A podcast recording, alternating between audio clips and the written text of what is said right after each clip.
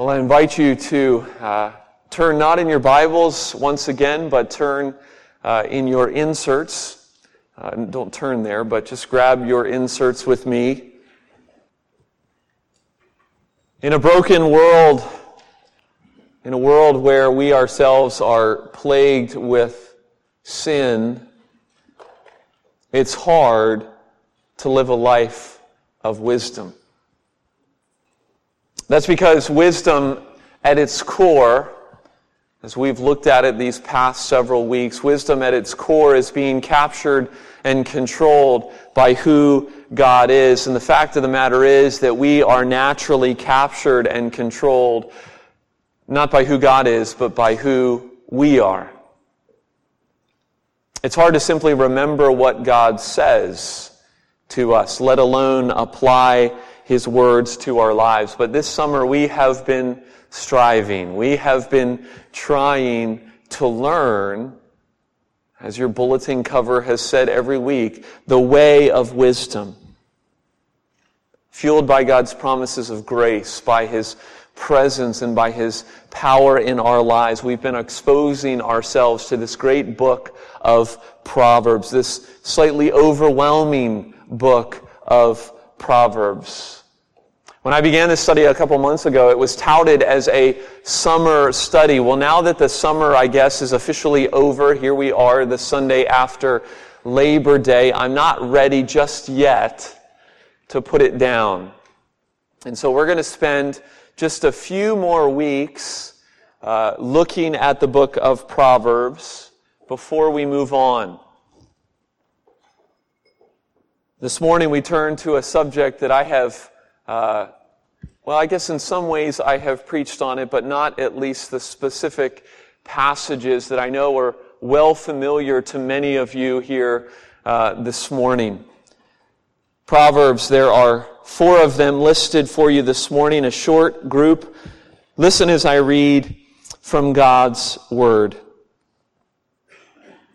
Train up a child in the way he should go even when he was old, even when he is old, he will not depart from it.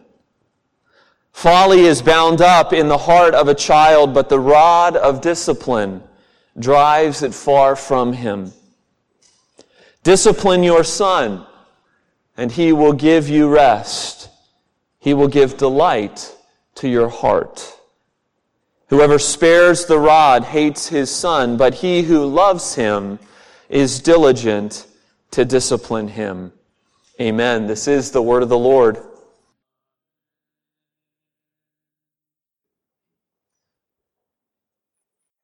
I wonder how many of you in this room remember the Brady's, better known as the Brady Bunch. Or how about uh, the Seavers? Growing pains? Or how about the Keatons? Family ties. And who can forget the Huxtables from the Cosby Show? I, I'm pretty sure that in the course of my tenure here, I have proved to you time and time again that I watched way too much TV when I was growing up.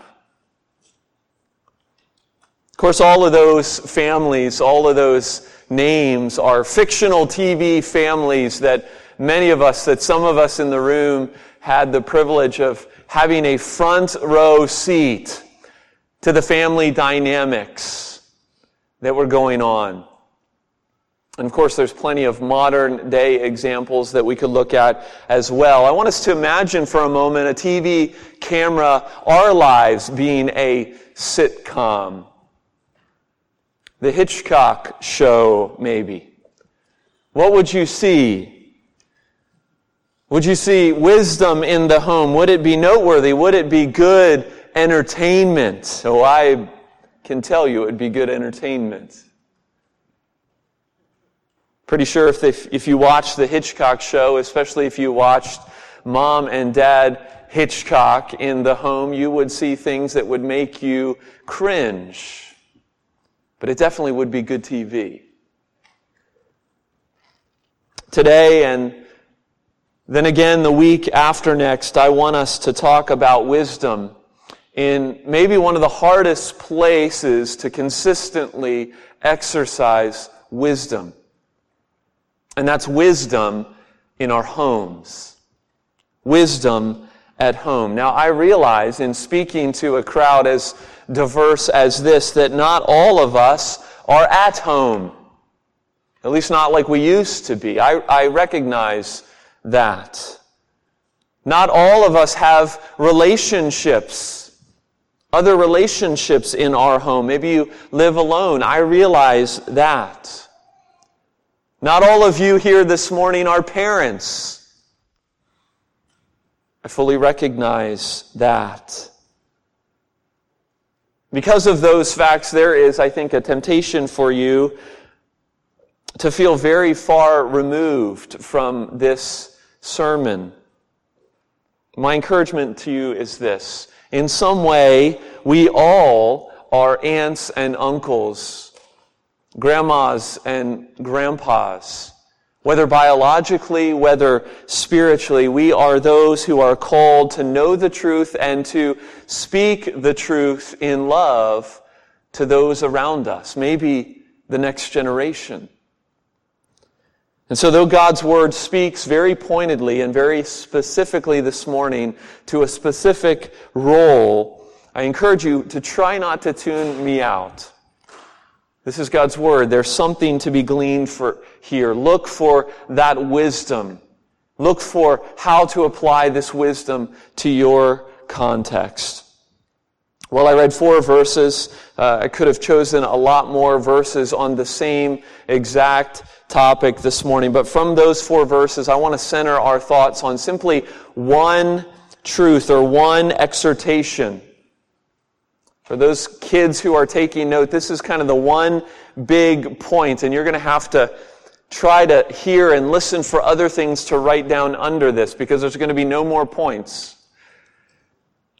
But the one exhortation I want us to hear this morning is this the way of wisdom calls parents to disciple their children. Very simple. The way of wisdom calls parents to disciple their children. Now, in one sense, yikes. I mean, what a huge topic. What a huge subject for us to try to get our arms and our minds around this morning. Not only do the Proverbs, does the book of Proverbs talk much about this subject, but there are few subjects in our world that have spilled more ink than the issue of parenting. And I'm pretty sure that we all think we are experts at parenting until we have kids. Some of us were, were talking last week around the lunch table about this very subject. As I was sharing my experience as a, as a smug single man and then as a confident newlywed, I would see these parents in the supermarket and their kids doing certain things, and I would kind of say in my mind, wow, my kids will never do that. My kids are going to toe the line. And then I had kids. And that all changed. And I could go into specific examples, but I can't because my kids won't let me talk about them in the sermon. And it's better that I don't talk about them in the sermon.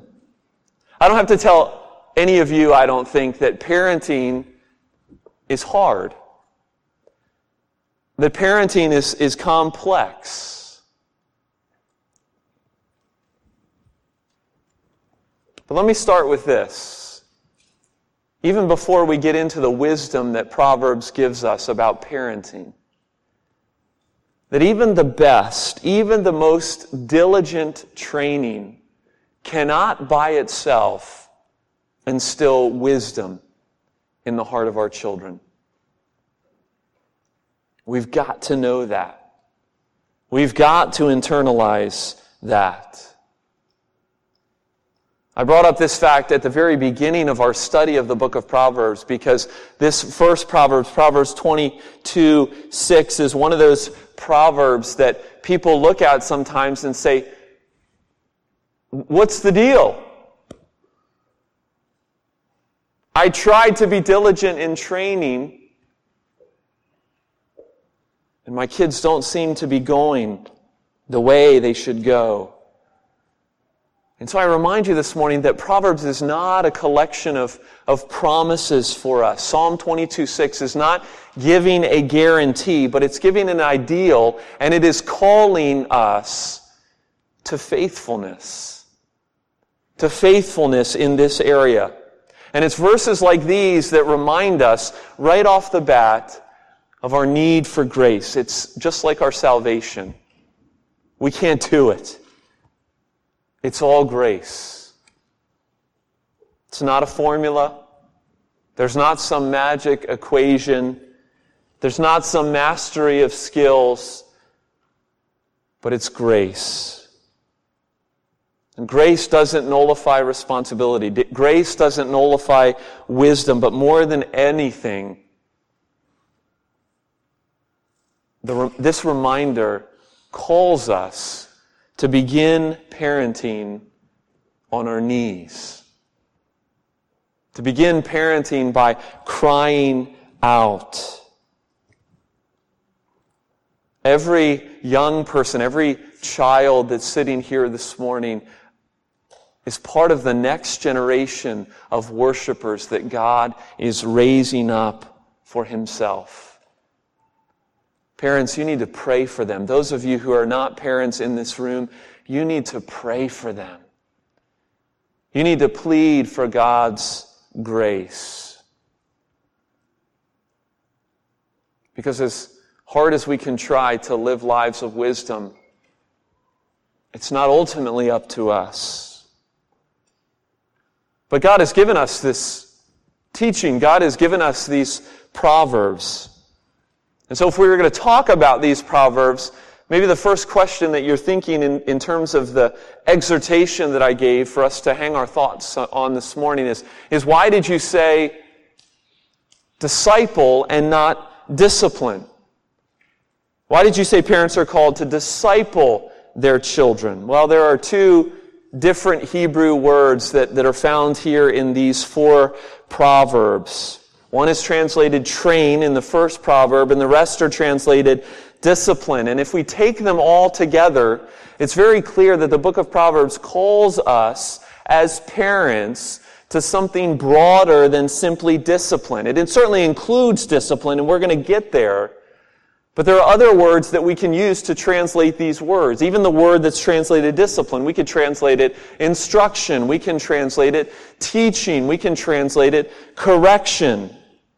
And so the way of wisdom calls parents to this profound privilege of not just disciplining your children, but of making disciples of your children. Or in the context that I want us to think about it, of being covenant keepers. You see, our relationship with our children is a stewardship from the Lord of the covenant. A God who has entered into relationship with his people. A God who said to Abraham back in Genesis, I will be a God to you and to your children after you. And so the training and discipleship of our children is part of the covenant. It's not just about your relationship with Jesus. It's not just about your relationship with your God. It's about your family's relationship to a God who has entered into covenant with you. And God gave you these children not just for your own joy, though they do bring you joy, not just for your own growth in grace, though they do sanctify us. But he gave them that his name might be praised, that his name might be exalted, that they might learn to glorify and enjoy him forever. Now, I know I've said this to you in other contexts and in other texts, but God loves the family. God loves families.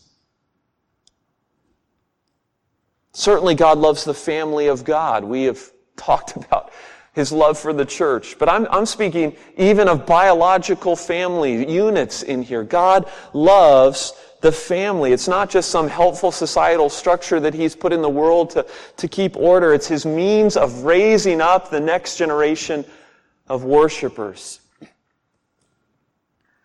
And I know I sound like a broken record to some of you, but I think we constantly need to emphasize this because sometimes in the larger church, sometimes in the evangelical world, there can be this, there can be such an individualization of our salvation where we focus on me and Jesus and we miss this rich, important place that God has for the family and for making disciples of our children.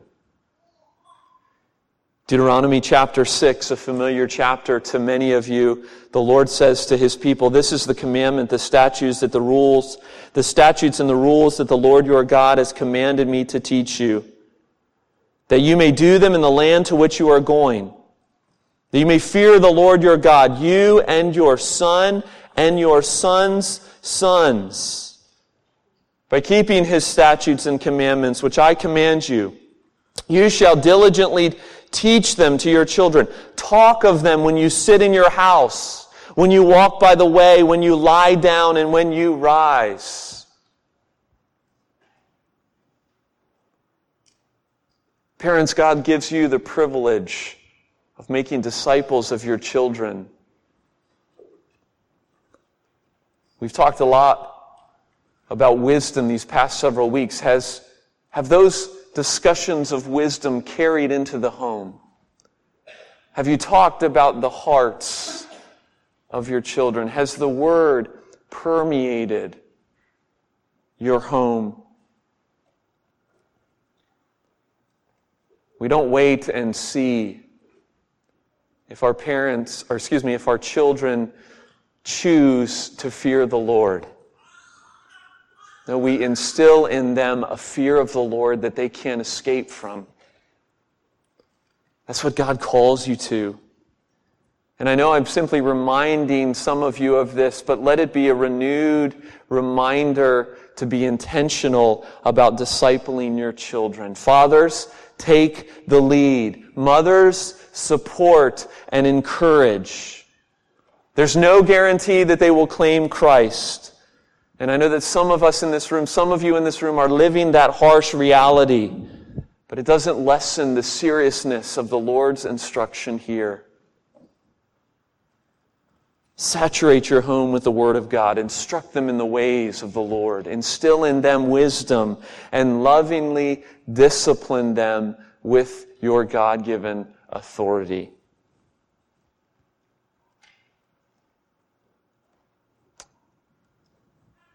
And here we come to discipline. Part of discipleship is discipline. Discipline is a, a hot button issue in our society, particularly, particularly the kind of discipline that we just read about in the book of Proverbs. The teaching of the rod. We'll get to that in a minute. There's a Hollywood couple, Will and Jada Smith, who have made headlines by the way that they parent their children. It's a model they call permissive parenting. Their children essentially, I think they've got two or three, their children essentially self govern themselves. Their parents only step in when they are asked to step in. Therefore, there is absolutely no punishment in that home. It's a, uh, it's a puzzling model of parenting. But it made me think this week, in light of God's wisdom here in the book of Proverbs, what would drive someone to parent like that? I think at least two things. Lack of knowledge concerning two things. And the first is Will and Jada Smith don't understand that their, par- that their kids are born messed up. And two, they don't understand that discipline is love. And we find both things here in these proverbs. Folly is bound up in the heart of, chi- uh, heart of a child. David wrote in Psalm 51, Behold, I was brought forth in iniquity, and in sin did my mother conceive me. He's not saying that the act of conception was sinful. He is saying that from the very point of conception, even before he came out of the womb, that his heart was bent towards rebellion. God's word teaches that. God's word proclaims it. But I can tell you from my own experience that experience will confirm it. Goodness does not naturally ooze out of a two year old. Selfishness does. We're not naturally followers. We are naturally rebels. We are not naturally good. We are naturally inclined to evil and to self. And therefore, from the very get go, we must learn through consistent, loving discipline the way that we should go. And so, parents, as you disciple your children, that includes disciplining your children. Now, there is not a one size fits all answer to that question of discipline. And surely I can't cover all the bases of discipline in the next 10 minutes. But I can say this from God's Word. I think we need to avoid, in thinking on this issue, we need to avoid two extremes.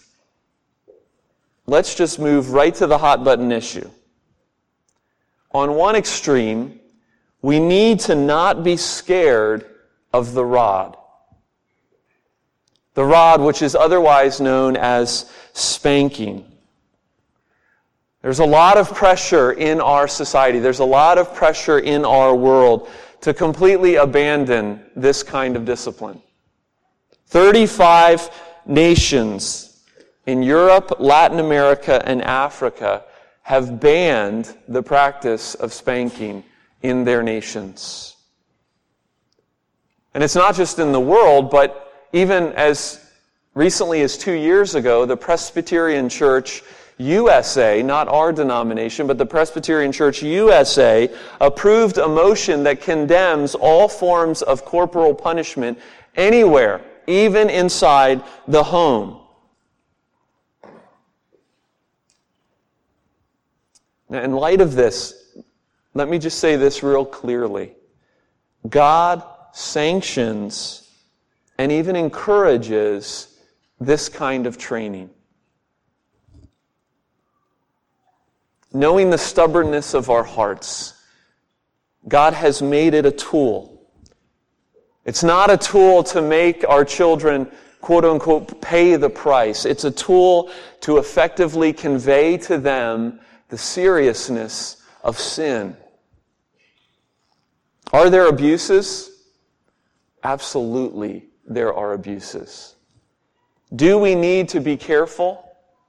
Absolutely, we must be careful. And this is worth just camping out on for a moment. The rod, as is spoken of here in the book of Proverbs, must always be used with the utmost care. Now, I could talk a lot about this. If you want to hear more of my thoughts on this, I actually have a great document that my father created uh, on this subject in terms of guidelines. It's a wonderful, wonderful document. I'd be glad to, to share it with you. But let me just say a, a couple brief things. The rod must be used sparingly and slowly, with a lot of words, with a lot of tenderness, without any hint of anger or retaliation. Brothers and sisters, let me tell you from experience, it is hard to do. It is hard to do. Parents need to know themselves. They need to know their own tendencies and they need to be careful to not overstep their bounds.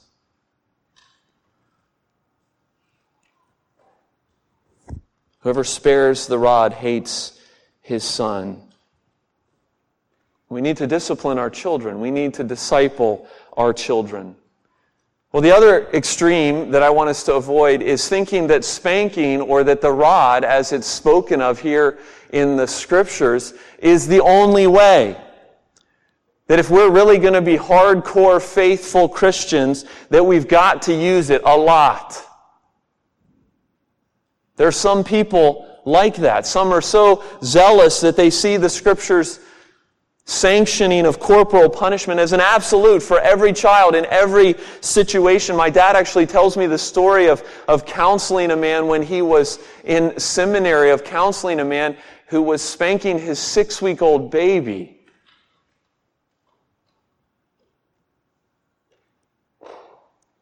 There are limits. There is an age appropriateness both in youth as well as in age. And while one form of discipline may be effective for some, there may be, as I've been taught before, there may be other types of currency that your children respond to. But even in those types, you need to be careful. We need to be careful. We need to have discernment, as we talked about a couple weeks ago. That we are disciplining with wisdom. It's a touchy subject, no doubt. We need to pray for wisdom to do it wisely.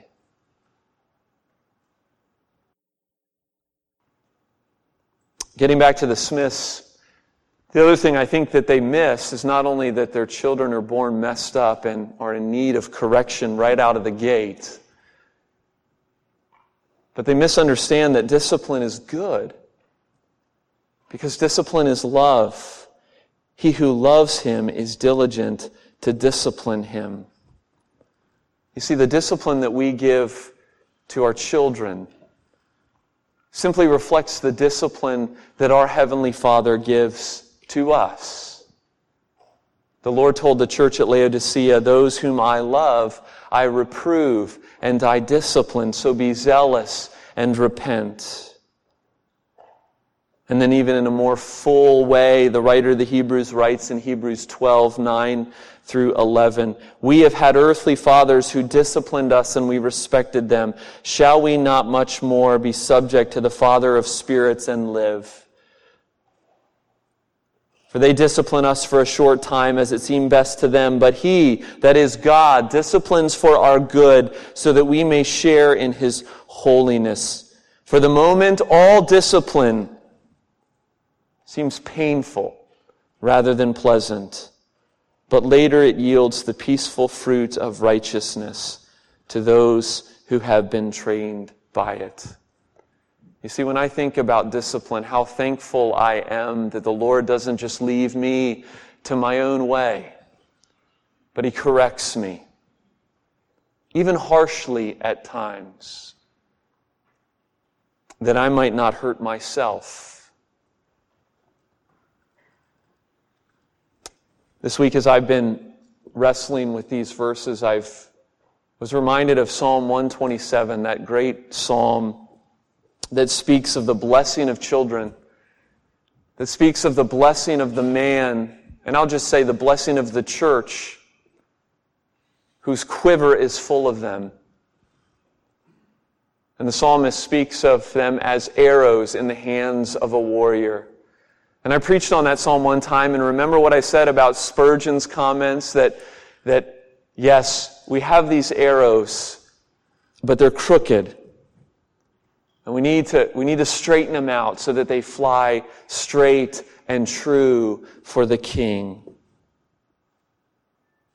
The way of wisdom, the way of discipline, the way of discipleship calls us to that. Parents, spiritual parents, aunts and uncles, spiritual aunts and uncles. Pray and disciple. I know that my family has prayed for me and continues to pray for me and pray for my kids. I invite you uh, to do the same, that God would give us grace to discipline wisely, to disciple well for His glory. Let's pray. Heavenly Father, we thank you for your word this morning.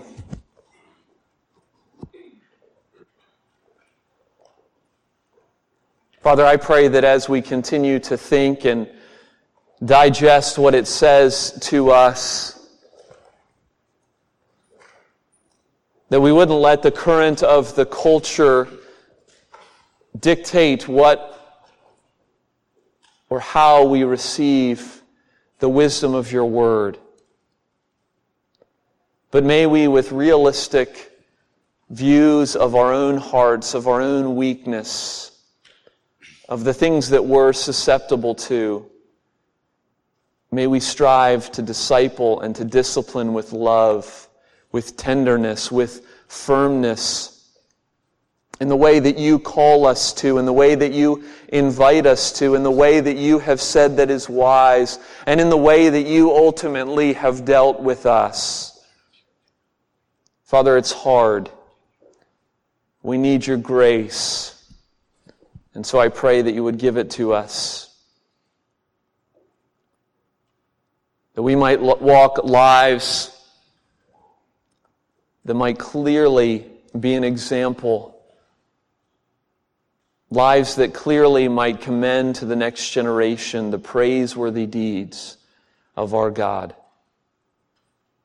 Oh, Father, build your church through us, through these families, through the extension of the families that goes outside of this room.